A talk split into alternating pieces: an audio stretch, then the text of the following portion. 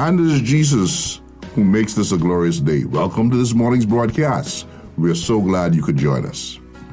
And a very blessed and joyous Christmas to all of you. Jesus is still the reason for the season. In his second of three Christmas messages, Pastor Elliott continues his look at 1 Timothy chapter 3 verse 16. There we will see that the first Christmas certified Jesus Christ to be God. And now, with our message, is our own Pastor Robert Elliott. Paul Harvey, the radio commentator, talked about an aging farmer who had become jaded in his faith. As often happens to those who allow the snows of pessimism and the ice of cynicism to invade their lives, he finally became unbearable to live with and he isolated himself, disconnected from his family and friends and neighbors. It took a never to be forgotten experience by this jaded farmer to jar the old man free from his self imposed solitary confinement and to draw him back to the one from whom he had run a decade previous. One raw winter night, the man heard an irregular thumping sound against the kitchen storm door of his farmhouse. He went to a window and watched as tiny, shivering sparrows, attracted to the evident warmth inside, beat in vain against the glass.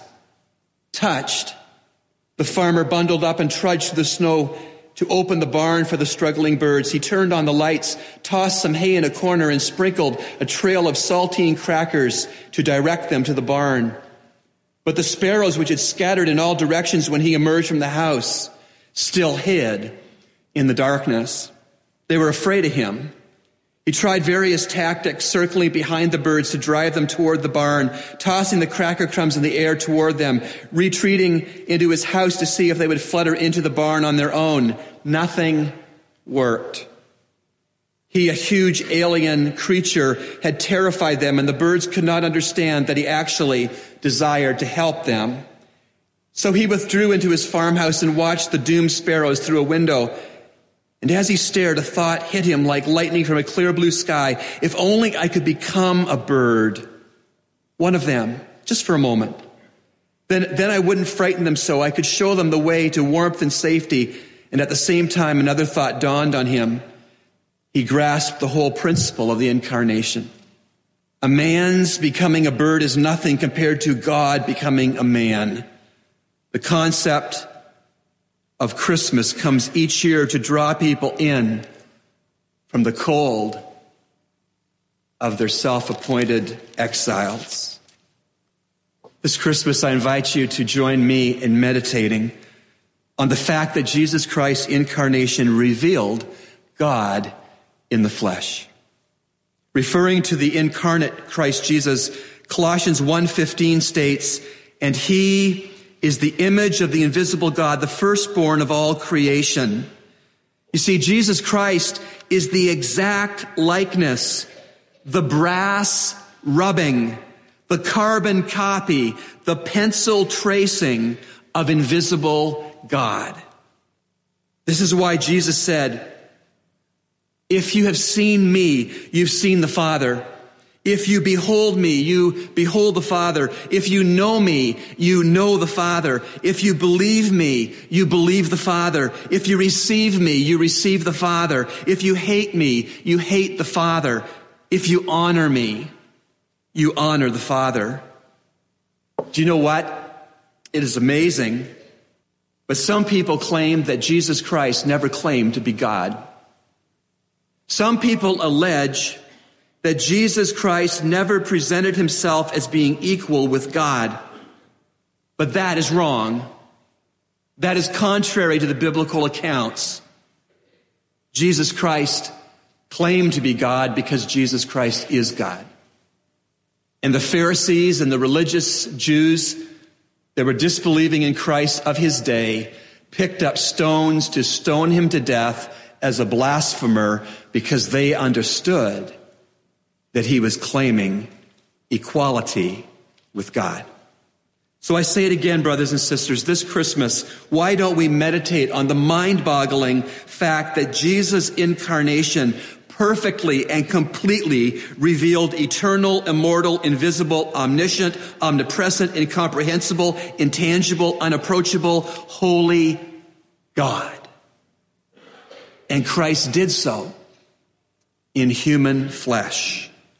With the angels, we ought to say, Glory to God in the highest. The first fact then leading to godliness for those who will believe it is the incarnation, God becoming man. The second fact leading to godliness for those who will believe it is vindication. That is, Jesus being certified as true God by God the Father and God the Holy Spirit. Christmas is also about Christ being certified by God the Father, working through God the Holy Spirit. Christmas is about Jesus Christ being certified to be God, the world's only Savior, the promised Messiah, the fulfillment of all the Old Testament messianic prophecies. And just how did God the Father certify Jesus to be the Messiah that first Christmas night? Well, the Holy Spirit deployed a band of angels in a mission in Earth's atmosphere right above Palestine. Yes, the Holy Spirit deployed a heavenly angel messenger with an almost blinding light, a glorious light show. And he came and they came, those angels, to ordinary, blue collar, societally shunned shepherds. Men who were raising lambs on the outskirts of Jerusalem to be slaughtered in obedience to the Jewish law on festival occasions. That's who God sent his angels to. That's who first heard the good news that Messiah has been born. Do not be afraid, they said, for behold, I bring you good news of great joy, which shall be to all the people. For today, in the city of David, there's been born for you a Savior, who is Christ the Lord, and this shall be a sign for you. You will find a baby wrapped in cloths and lying in a manger. And then that angelic entourage, too many to count, scripture calls them a host of angels. And this massive angelic choir sang out, that first Christmas night. Glory to God in the highest and on earth peace among men with whom he is pleased. That, my friends, was a divine vindication of divinity. But it didn't stop there. The Holy Spirit also vindicated Christ or certified Jesus to be the Savior at Christ's baptism. Remember, the Spirit descended upon Jesus in the River Jordan looking like a dove.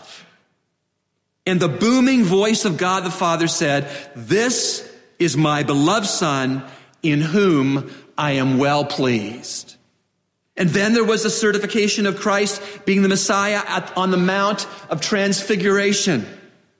On that occasion, after Jesus had shone pure white for Peter, James, and John, and after Moses and Elijah had appeared as well, the Holy Spirit directed a cloud to appear, and the voice of God the Father again rang out with the strong and clear words This is my beloved Son, with whom I am well pleased. Hear him. And then there was a certification of Jesus as being truly God and the Savior and his bodily resurrection from the dead. Romans 1 verses 3 and 4 attest to this by stating, concerning his son who was born of a descendant of David, according to the flesh, who was declared the son of God by power by the resurrection from the dead, according to the spirit of holiness, Jesus Christ our Lord.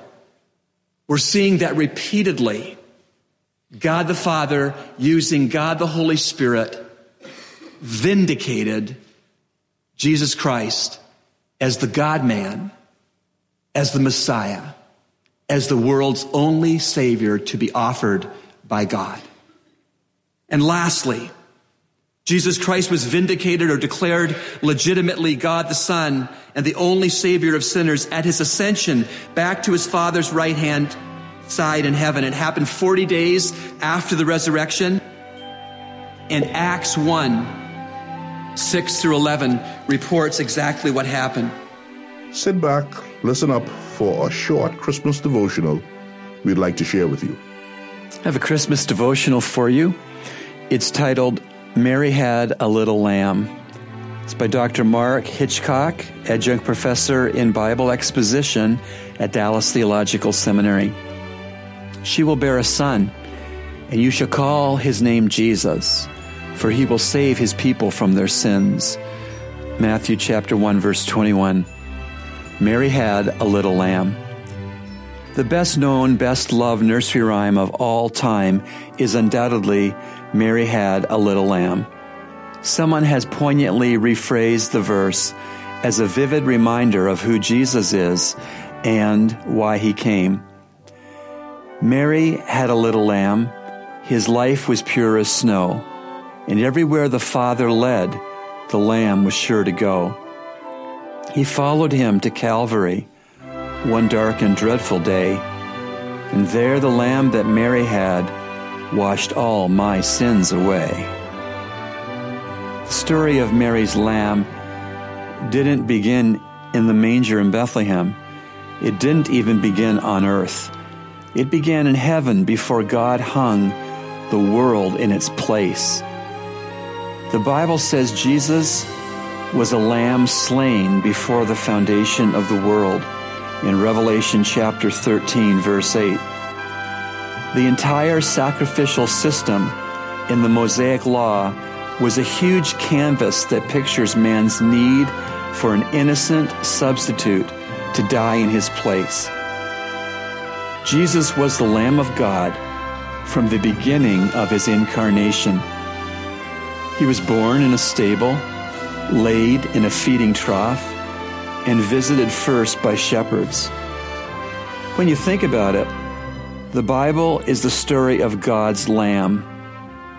Someone has said that the entire Bible can be summarized in three great statements about the Lamb. During the Old Testament times, the nagging question was, Where is the Lamb? See Genesis chapter 22, verse 7. In the Gospels and epistles, the proclamation is, Behold the Lamb. See John chapter 1, verse 29. And in the consummation, the cry is, Worthy is the Lamb. Revelation chapter 5, verse 12. Christmas is a magical time of giving, singing, celebration, and family. But may we never forget the reason Jesus came he was born as Mary's little lamb to die for you and me and to wash all our sins away. Let us pray. Precious Lamb of God, thank you for coming to earth, living sinless amongst us, voluntarily laying down your life, shedding your blood so that our sins could be washed away so that the animal sacrificial system of the Old Testament could be culminated and completed. Lord, we pray that we would learn to love you as the lamb for sinners slain and the one that one day everyone will say, Worthy is the lamb. Lord, help us to say, Behold the lamb, and worthy is the lamb not only with our lips, but also with our lives. This Christmas season, for we pray these things in the Lamb of God, Jesus Christ's precious name. Amen. And now it's time for Youth Talk with Pastor Nicholas Rogers. Good morning. This is Pastor Nicholas, and today we want to continue in our series, The Problem with Christmas. Again, as we think of Christmas, it is a popular time of year a popular time for kids to get lost in malls and popular time for kids to look at the decorations, like to look at lights, and there's a lot of attention on kids as we consider buying gifts. We've all seen it, right? The mother is running from aisle to aisle screaming the name of a lost child. As it's crazy in the shopping malls and we can't find them and it's all these things going on. First, there's a kid who lost and he doesn't know where, where to turn. Second, there's a kid who lost but hasn't figured it out yet. And you know they're the kind of kid that's so consumed with whatever shiny object is currently occupying their attention that they're totally oblivious to their mom screaming their name. And then third, there's that kid who could really care less. He's having a blast hiding from his mom and, and just having a great time when to everyone else it's funny, but to the mom it's a problem because she can't find her kid. I ask you, which type of kid are you? Are you the kid that gets so caught up in, so afraid that you're lost that you you don't know where to turn, or are you the kid so caught up in what's you know going on that you don't see what's around you and and you could care less? You know, you, you don't hear your mom calling your name, or you're the kid who really could care less. I ask that because I think that as we consider which kid are you, we need to remember what we have looked at already last in the last two weeks. And we kicked off our series, we looked at the big story of the Bible that took a journey through the Old Testament and discovered a merciful God, so full of love and compassion that he kept his promises. That while we were still lost in our sin, he came to earth to be with us and to save us. And we considered all the plot and we considered where we have come from as God created the world and Adam and Eve sinned, and then he sent the kings, the judges, and all these things and we looked at the whole plot. But when we consider the scripture, and we consider, as we, we talked about before, we talked about how God sent the prophets. The prophets to tell of the story of God, Emmanuel, coming to earth. We talked about how we see that in scripture. And we look at some of the prophets, and we look at Isaiah, who was probably one of the most quoted prophets during Christmas time. And we look at Isaiah chapter 7, verse 14, it says this Therefore, the Lord Himself will give you a sign. See, the virgin will conceive and have a son, and name him Emmanuel. And as we looked last week, we saw how Emmanuel means God with us. You see, the arrival of Jesus on the scene was the first part of God's mission to rescue humanity from its sin, from its brokenness, from itself. But we look at the big story of the Bible and it becomes clear that Jesus didn't just come to the earth to be born, he also came to die. He came to this earth not to just be born in, as a, as a in the manger and to live a life that was perfect and to you know be loved by everyone and everyone was attracted to him and everyone wanted to be with him and everyone learned lessons from him and, and they did what he said. We see that's completely different from the story. We see that's completely different from the plot. We see uh, as Jesus walked the face of the earth, he was perfect, never sinned, but yet people didn't like him.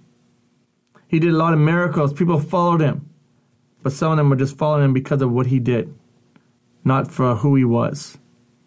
You see, I think too many times in our lives, we, we look at these people tonight in Scripture and we think, wow, they had no sense. How could they not see it? But the reality is, is that we're like this all the time. We're like this because we have the scriptures. We see what God has done and we see how he continues to work today. But yet we lose so much faith and hope sometimes. Yet sometimes we put our hands up and like, what am I going to do? When we have a God who is available to us at all times to, to talk to. You see, God came to earth to die. And as we consider that, we consider Isaiah 53, verses 3 to 5, and it says this he was despised and rejected by men, a man of suffering who knew what sickness was. He was like someone people turned away from. He was despised, and we didn't value him. Yet he himself bore our sicknesses, and he carried our pains, but we in return regard him stricken, struck down by God, and afflicted. But he was pierced because of our rebellion, crushed because of our iniquities. Punishment for our peace was on him and, he, and we are healed by his wounds. You see, this tiny little baby in that tiny little manger wasn't born so we could have a reason to get lots of cool presents every December. He was born to bear the weight of sin we couldn't bear. He was born to be hated, punished, pierced, crushed, and ultimately killed so that we could be saved. And he did it all by choice. His sacrifice was a gift we didn't deserve. The God who made you decided long ago that he would do anything to save you. The Christmas story is his big reveal. It's the plot twist where God finally tells us what he's been up to all along.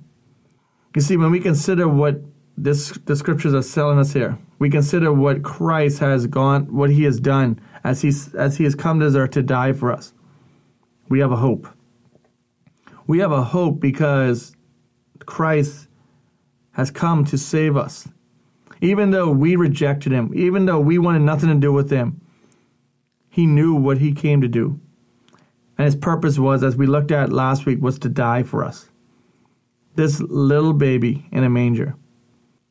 You know, we started off talking about those kids, the lost kids in the mall.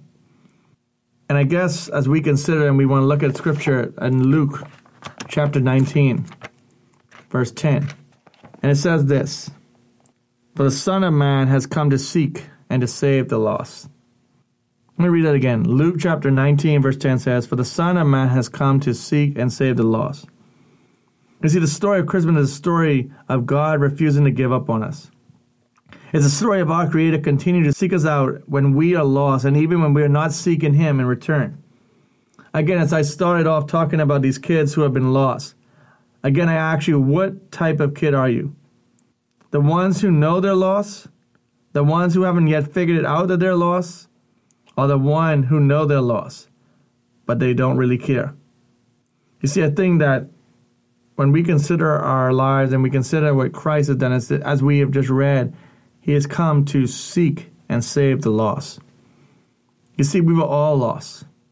For those who don't know Christ as the Lord and Savior, you are still lost. And that is where this comes in. Do you care that you're lost? you know, I, I hear people say all the time, especially young people, well, you know what? I'm going to give my life over to God when I get older. You know, I want to live my life now. You know, I want to do what I want to do. I don't want, you know, to hear all this Christian stuff. I want to live my life now. I'm going to do it when I get older. You see, the reality is that no one knows when their time has come. No one knows when it's the last time for them. No one knows that when it's we've been wandering so long that we just wander down this path and it just becomes how we live. You see, we don't know when we get caught up in the crowd that we shouldn't get caught in to what may happen. Or we don't know what may happen on the streets. So I want to challenge you. If you're lost, I challenge you to come to Christ. I want to challenge you to recognize that if you don't know Jesus or you're not sure what you think about him. I want you to think about which of those lost kids you are. Do you think you're far from God? Do you ever feel a little spiritually lost? You see, we need to understand when we're, when we're far from God, we're spiritually lost. We often feel spiritually starved. And then we don't want nothing to do with God. So I would challenge you, again, as, as we look at the problem of Christmas, that we would recognize that the greatest gift that we could ever have is God and what He has done for us on the cross, as it was prophesied in Isaiah. As we go back to the beginning, because of Adam and Eve, we needed a Savior, and that is what He came to do. This is Pastor Nicholas, and another edition of Youth Talk. We want to conclude this Echoes of Calvary broadcast with a Puritan prayer the Puritan prayer, the all good.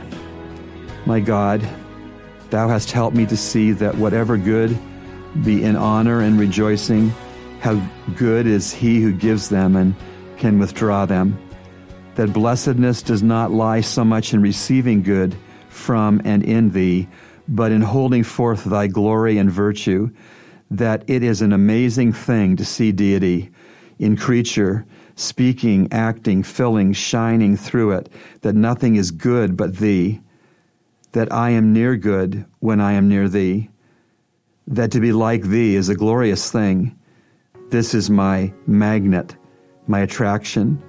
Thou art all my good in times of peace, my only support in days of trouble, my one sufficiency when life shall end. Help me to see how good thy will is in all and even when it crosses mine, teach me to be pleased with it. Grant me to feel thee in fire and food and every providence, and to see that thy many gifts and creatures are but thy hands and fingers taking hold of me. Thou bottomless fountain of all good, I give myself to thee out of love, for all I have or own is thine, my goods, family, church, self, to do with as thou wilt, to honor thyself by me and by all mine. If it be consistent with thy eternal counsels, the purpose of thy grace and the great ends of thy glory, then bestow upon me the blessings of thy comforts. If not, let me resign myself to thy wiser determinations. Amen. You've been listening to Echoes of Calvary, a radio ministry of Calvary Bible Church, Nassau, Bahamas. Today, our worship service begins at 10:30 a.m. in the sanctuary located at 62 Collins Avenue. We invite you to join us. Feel free to write us at eocradio at gmail.com. That's eocradio at gmail.com or write us at P.O. Box N1684, Nassau, Bahamas. And remember, everyone needs a Savior.